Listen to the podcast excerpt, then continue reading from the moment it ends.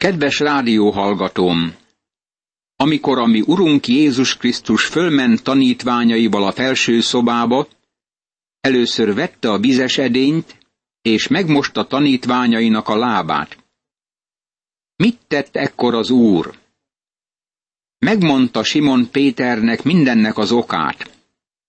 Péter így szólt hozzá, az én lábamat nem mosod meg soha. Jézus így válaszolt neki, ha nem moslak meg, semmi között sincs hozzám. János evangéliuma, 13. rész, 8. vers. Ha az Úr Jézus nem mosta volna meg Péter lábát, Péternek nem lehetett volna közössége az Úrral. Az atyától jött, és az atyához ment vissza. Jézus jól tudva, hogy az atya minden kezébe adott, és hogy az Istentől jött, és az Istenhez megy, felkelt a vacsorától, letette felső ruháját, és egy kendőt véve körülkötötte magát. János evangéliuma, 13. rész, harmadik és negyedik vers. Jézus Krisztus visszament az atyához, és továbbra is kendőt köt a derekára, hogy szolgáljon. A vizes edény Isten igéje, és a Szentlélek alkalmazza, az izsóp meg a hitről beszél. Amikor védkezünk, Krisztus nem hal meg ismét értünk. Ezt olvassuk János első levelében. Ha pedig a világosságban járunk, ahogyan ő maga a világosságban van, akkor közösségünk van egymással, és Jézusnak, az ő fiának vére megtisztít minket minden bűntől. János első levele, első rész, hetedik vers. A világosság Isten igéje. Ha világosságban járunk, mit látunk? Látjuk, hogy szennyesek vagyunk, és tisztulásra van szükségünk. Isten lelke meggyőz minket erről. Az ige megmondja, hogy Jézus Krisztusnak, az Isten fiának vére megtisztít minket mindezektől a bűnöktől. De az ige vizét és Jézus Krisztus tisztító vérét kell alkalmaznunk. Ha megvalljuk bűneinket, hű és igaz ő, megbocsátja bűneinket, és megtisztít minket minden gonoszságtól. János első levele, első rész, kilencedik vers. Ő meghalt ezen a földön, hogy megváltson minket. Most ott van a mennyben, hogy megtartson minket. Amikor Jézus meghalt bűneinkért, akkor nem csak azokért a bűnökért halt meg, amelyeket addig követtünk el, amikor hozzá mentünk. Meghalt azokért a bűnökért is, amelyeket azután követtünk el, hogy oda mentünk keresztjéhez, és minden elkövetett bűnünkért, ameddig itt élünk ezen a földön. Nem mond nekem, hogy többé nem védkezel, miután megváltást nyertél. A bűn valóság az életünkben, amit sok keresztény nem akar tudomásul venni. A keresztények megmosakodnak, mielőtt gyülekezetbe mennek vasárnaponként. Használják a szaktalanító és illatosító szereket. A gyülekezetek ma illatosabbak, mint valamikor, mert sokféle kölnit, illatosítószert alkalmazunk. De Isten előtt szennyesek és tisztátalanok vagyunk. Milyen sokan megtekintenek olyan eseményeket, amelyeket nem kellene megtekinteniük. Beszennyeződnek a szemükön keresztül. Milyen sokan meghallgatnak plegykákat a hét folyamán. Milyen sokan szennyes történeteket hallgatnak meg, amelyeket nem kellene. Beszennyeződnek a fülük kapuján át. Egyeseknek szennyes a kezük, mert olyat tesznek, amit nem kellene. Egyeseknek szennyes a lépésük, mert olyan úton járnak, ahol nem kellene járniuk. Azt gondolják, hogy ha elmennek a gyülekezetbe, akkor mindennel rendbe jönnek. Nincs minden rendben. Ez az oka annak, hogy az Úr Jézus ezt mondja. Ha azt mondjuk, hogy közösségünk van vele, és a sötétségben járunk, akkor hazudunk, és nem cselekesszük az igazságot. János első levele, első rész, hatodik vers. Barátom, nem akarunk hazudni. Ha azt tesszük, akkor meg kell vallanunk az Úrnak. Annyira fontos hozzá mennünk, és elmondani neki minden bűnünket. Jó, ha minden pontosan elmondunk neki, mert ő úgy is tud mindenről az életünkben. De ez vele való kapcsolatunkat csodálatossá teszi, ha megvalljuk előtte bűneinket. Miért nem jössz hozzá megtisztulásért? Valaki talán megkérdezi, hogy milyen gyakran kell ennek történnie. Nem ismerlek téged, de én próbálok megtisztulni minden nap. Rájöttem, hogy oda kell mennem az Úrhoz minden nap, kétszer-háromszor is, és meg kell mondanom, hogy újból helytelen úton jártam, olyat mondtam, olyat tettem, olyat néztem, olyat hallgattam, amit nem kellett volna. Hadd mondjam neked, megfelelő kapcsolatban kell vele lennünk, és ezt csak úgy tehetjük, ha megvalljuk előtte bűneinket. A vörös tehénnek a fölajánlása csodálatos áldozat.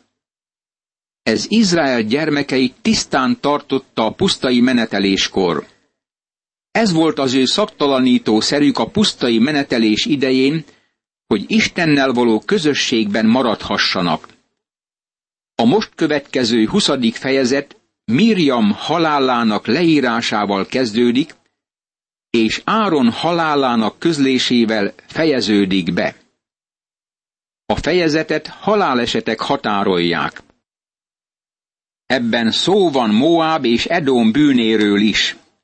Mégis ez fontos fejezet, mert jelzi Izrael gyermekei vándorlásának a végét és a bevonulás elkezdődését. Ez a nagyobb szakasz a 14. fejezettől a 20. fejezetig az egyedüli olyan szakasz, amely foglalkozik a 40 éven át tartó pusztai vándorlással, és ez nem túl sok leírás arról a hosszú időszakról. Csak egy néhány esettel találkozunk-e 40 év történetében. Izrael kikerült Isten akaratából, és az igének kevés mondani valója van erről az időszakról. Beszélhetnénk Izraelről úgy, mint Isten kiválasztott népéről, de az ige csak azt akarja leírni, amiben benne lehetett Isten akarata. És ez ma is így van. Barátom, ez igaz rólad és rólam is, hogy nem sokat ér a munkánk, amikor kívül esünk Isten akaratán. Ha nem úgy ténykedünk, mint hívők közössége, nem gyakoroljuk lelki ajándékainkat, amit tőle kapunk a Szentlélek hatalma által. Olyanok vagyunk, mint a tehén ötödik lába. Valójában egyenesen akadályozzuk az egészséges működést. Izrael fiai, az egész közösség megérkezett a Cín pusztába az első hónapban, és letelepedett a nép Kádésban. Ott halt meg Mírjám, és ott temették el. Mózes negyedik könyve, 20. rész, első vers. Itt olvasunk Mírjám haláláról, és csak egy vers foglalkozik vele. Nincs hosszú temetési szónoklat. Nincsenek gyásznapok. Nincs igyekezet a díszes nekrológ elmondására. Miriam meghalt és eltemették. Ennyi az egész. Visszakerültek Kádésbe. Már csak nem 38 évvel azelőtt is voltak ott, és ismét oda jutottak. 38 éves vándorlás alatt nem jutottak előbbre. Jól lehet a vándorlásnak ezek az évei nem szolgáltak nagy áldásul a népnek, mégis nagy leckét tanulhatunk meg ezekből, mert sokan ma sem haladunk előre, amin zarándokolunk a világban. Egyszerűen zarándok úton vagyunk a világ országútján. De nem volt bize a közösségnek, ezért összegyülekeztek Mózes és Áron ellen. A nép perelni kezdett Mózessel, és ezt mondták. Bár csak elpusztultunk volna, amikor testvéreink elpusztultak az Úr színe előtt. Mózes negyedik könyve, huszadik rész, második és harmadik vers. Természetesen egyáltalán nem komolyan gondolták ezt. Egyikünk sem akar meghalni. A halál természetellenes beavatkozás az ember életébe. De panaszkodnak, siránkoznak és zúgolódnak. Ez a hetedik zúgolódás, és most a vízhiány miatt történik. Miért hoztátok el az Úr gyülekezetét ebbe a pusztába? Azért, hogy itt halljunk meg állatainkkal együtt? Miért hoztatok el bennünket Egyiptomból? És miért vezettetek bennünket erre a rossz helyre, ahol nincs hely vetésre, és nincs füge, sem szőlő, sem gránátalma, még ivóvíz sincs. Mózes negyedik könyve, huszadik rész, negyedik és ötödik vers. Itt ismét Kádésnál látjuk őket, ahol kudarcot vallottak korábban, és ismét panaszkodnak ahelyett, hogy bíznának az Úrban. A tejjel és mézzel folyó föld előttük van, de mégsem léphetnek be oda. Barátom, nem tudom, hol tartasz jelenleg, vagy ki vagy, de mint Isten gyermekének föl kell ismerned, hogy nem laksz e földön állandóan. Mi csak átmenő vándorok vagyunk ebben a világban, nem maradunk túl sokáig egy helyen. Ezért nem kell túl sok időt töltenünk a panaszkodással. Mózes és Áron pedig elment a gyülekezet elől a kijelentés sátrának a bejáratához, és arcra borultak. Ekkor megjelent nekik az Úr dicsősége. Mózes negyedik könyve, 20. rész, hatodik vers. Ismét felhívom figyelmedet arra a tényre, hogy valahányszor ezek az emberek zúgolódtak vagy panaszkodtak, megjelent az Úr dicsősége. Istennek rosszul esett zúgolódásuk. Nekünk is rá kell jönnünk, hogy ha síránkozunk és panaszkodunk, akkor nem tetszünk Istennek. Ez igaz, bárkik legyünk, bárhol lakjunk, vagy bármit cselekedjünk. És az Úr így beszélt Mózeshez. Vedd a botodat, és gyűjtsd össze a közösséget testvéreddel Áronnal együtt, és szemük láttára parancsoljátok meg a sziklának, hogy adjon vizet. Fakasz nekik vizet a sziklából, és adj inni a közösségnek és állataiknak. Mózes negyedik könyve, 20. rész, 7. és 8. vers. Vedd a botodat. Ez Áron botja volt. Gyűjtsd össze a közösséget testvéreddel Áronnal együtt, és szemük láttára parancsoljátok meg a sziklának, hogy adjon vizet. Ekkor miért csupán szólniuk kellett a sziklának? Mert sok évvel azelőtt, ahogy azt Mózes második könyvének 17. fejezete leírja, a sziklát megsújtották, és abból víz fakadt. A sziklát csak egyszer kellett megütniük. Mózes tehát elvette a botját az úr színe elől a kapott parany szerint. Azután összegyűjtötte Mózes és Áron a gyülekezetet a szikla elé, és ezt mondta nekik. Hallgassatok ide, ti lázadók! Fakasszunk-e vizet nektek ebből a sziklából? Mózes negyedik könyve, 20. rész, 9. és 10. vers.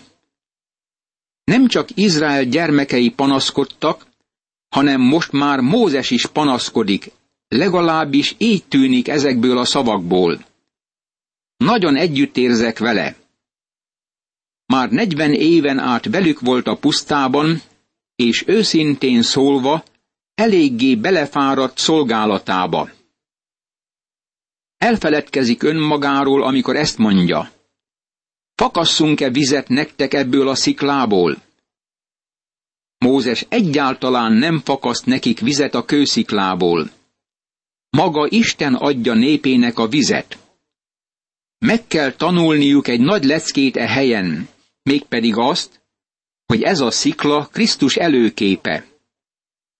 Mózes haragra lobban, és valami olyat tesz, amit nem kellett volna tennie. Emiatt nem léphet be az ígéret földjére. Azzal fölemelte Mózes a kezét, és kétszer ráütött botjával a sziklára. Erre sok víz fakadt, és ivott a közösség meg az állatok. Mózes negyedik könyve, 20. rész, 11. vers. Egyesek úgy magyarázzák ezt, hogy a hiba az volt, hogy kétszer sújtott Mózes a kősziklára. Egyáltalán nem kellett volna rásújtania, barátom. Már egyszer megsújtotta. A kőszikla Krisztus előképe, ahogy erről az első korintusi levél tizedik részének negyedik versében olvasunk. Krisztus egyszer szenvedett a bűnökért, és másodszor nem kell meghalnia értünk. Isten azt tanítja nekik ott a pusztában, hogy Mózesnek is engedelmeskednie kell Istennek a legapróbb részletekig. Isten nagyon világosan megmondta neki, hogy csak szólnia kell a kősziklának. Csak ennyit kellett volna tennie. De Mózes nem engedelmeskedett Istennek. Az engedetlenség lényege az, hogy a szikla Krisztust ábrázolta. Nem szeretném, ha nem tudnátok, testvéreim, hogy atyáink minnyájan a felhő alatt voltak, és minnyájan a tengeren mentek át, és minnyájan megkeresztelkedtek Mózesre a felhőben és a tengerben. Minnyájan ugyanazt a lelki eledelt ették, és minnyájan ugyanazt a lelki italt itták, mert a lelki kősziklából ittak, amely velük ment. Az a kőszikla pedig a Krisztus volt. Első korintusi levél, tizedik rész, első verstől a negyedik versig.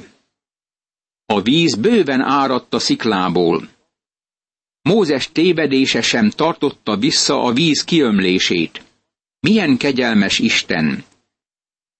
Akkor ezt mondta az Úr Mózesnek és Áronnak. Mivel nem hittetek bennem, és nem tartottatok szentnek Izrael fiai előtt, nem vezethetitek be ezt a gyülekezetet arra a földre, amelyet nekik adok. Mózes negyedik könyve, 20. rész, 12. vers. Isten azt mondja itt, hogy Mózes és Áron nem hitt neki. Nem szentelték meg őt Izrael előtt, vagyis maguknak tulajdonították a csodát. Amikor olvassuk az új szövetséget, megfigyelhetjük, hogy Mózes végül mégis elérte az ígéret földjét. Megjelent a megdicsőlés hegyén Krisztussal együtt. Kánaán lényegében annak a képe, ahol neked és nekem hit által kell élnem.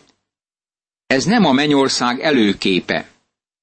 Ebben a világban élünk, ami sivataghoz hasonlít. De itt is élveznünk kell Kánaán áldásait. Ez, ahogy Józsué könyvében látjuk, Krisztus halála és feltámadása által történik. Erre számíthatunk, és ezt a kérdést teljesen rábízhatjuk. Mózes és Áron erről feledkezett meg. Ezek Meribá vizei, ahol perbeszálltak Izrael fiai az Úrral, de ő megmutatta nekik, hogy szent. Mózes negyedik könyve, 20. rész, 13. vers. Barátom, ma a hitetlenség szintén nagy bűn. Milyen bizonyságtétel az, amikor nem hiszünk Isten szavának e világ előtt? Mózes követeket küldött Kádésból Edóm királyához ezzel az üzenettel. Így szól testvéred, Izrael. Te tudsz mindarról a gyötrelemről, amely bennünket ért.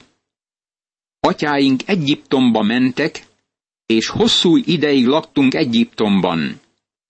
De rosszul bántak velünk és atyáinkkal az egyiptomiak.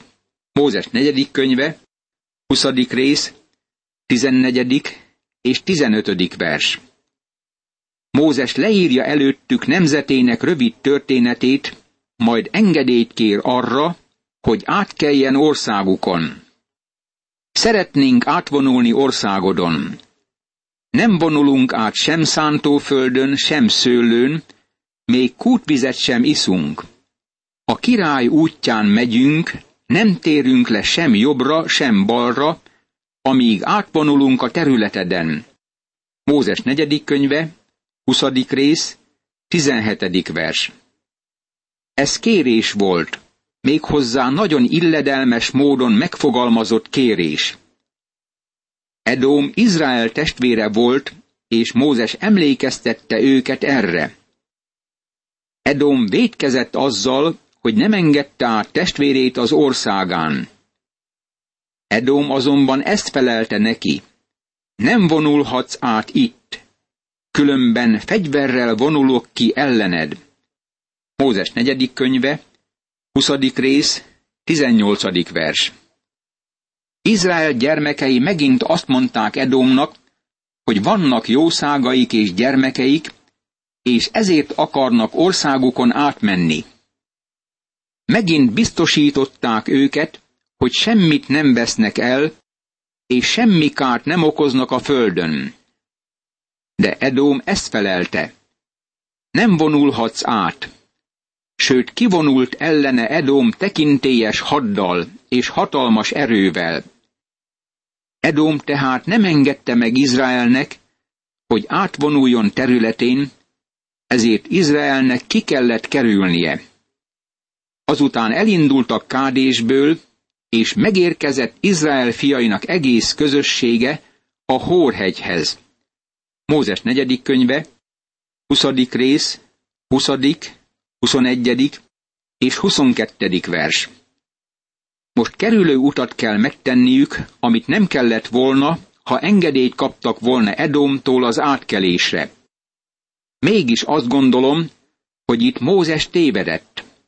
Mózesnek követnie kellett volna a felhőt. Nem lett volna szabad aggódnia. Isten vezeti és irányítja őt. Ahelyett, hogy Edomtól átkelési engedélyt kért volna, egyszerűen rá kellett volna hagyatkoznia a felhő iránymutatására. Azt hiszem, hogy a felhőoszlop olyan úton vezette volna őket, ahol sohasem kellett volna egyáltalán harcolnia Edommal. Azt hiszem, ez történik akkor, amikor meg akarjuk előzni az urat. Sajnos sokan ezt tesszük. Imádkozzunk! Mennyei édesatyám! Add, hogy a bibliai figyelmeztetéseket halva, igyekezzem mindig akaratot szerint élni, hogy ne tévedjek el a mennyországba vezető úton. Ámen.